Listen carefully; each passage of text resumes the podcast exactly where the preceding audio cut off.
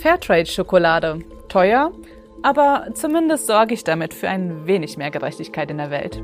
Das ist Geld wert, oder? Und es fühlt sich gut an. In Österreich, da habe ich gesehen, da gibt es eine Aktion zum Fleischfasten und damit wird man zu einem gerechten Leben ermutigt. Gerecht leben ist doch so einfach. Hm, schön wär's, wenn das wirklich schon alles wäre. Da fährt mir jemand ins Auto und behauptet dann dreist, es sei meine Schuld gewesen. Und die Polizei, die glaubt ihm auch noch. Das ist doch mal ungerecht.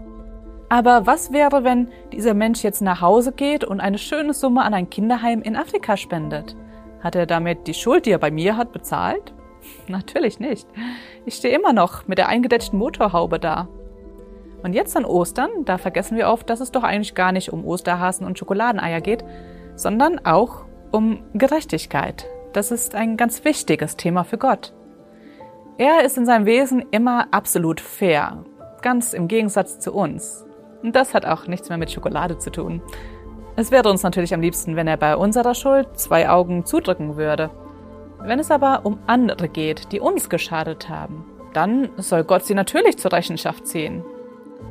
Aber fair wie Gott ist, zieht er alle Schuld zur Rechenschaft, inklusive deine und meine. Sein Gerechtigkeitssinn ist nicht wie eine Waage. Wenn die guten Taten mehr wiegen als die schlechten, dann wird man freigesprochen.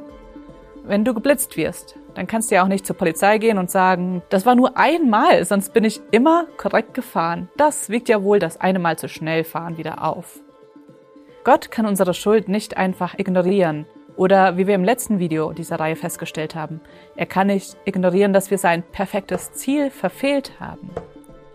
Und die Konsequenz, der Urteilsspruch für auch nur eine einzige Sünde, lautet der Tod. Das können wir nicht mit guten Taten wieder aufwiegen und wir können uns auch nicht auf irgendeine Weise selbst davon freisprechen. Gott ist nicht parteiisch oder bestechlich und für ihn wiegt Sünde so schwer, dass sie bestraft werden muss mit dem Tod. Aber so viel zu den schlechten Nachrichten. Die gute Nachricht ist dafür umso besser.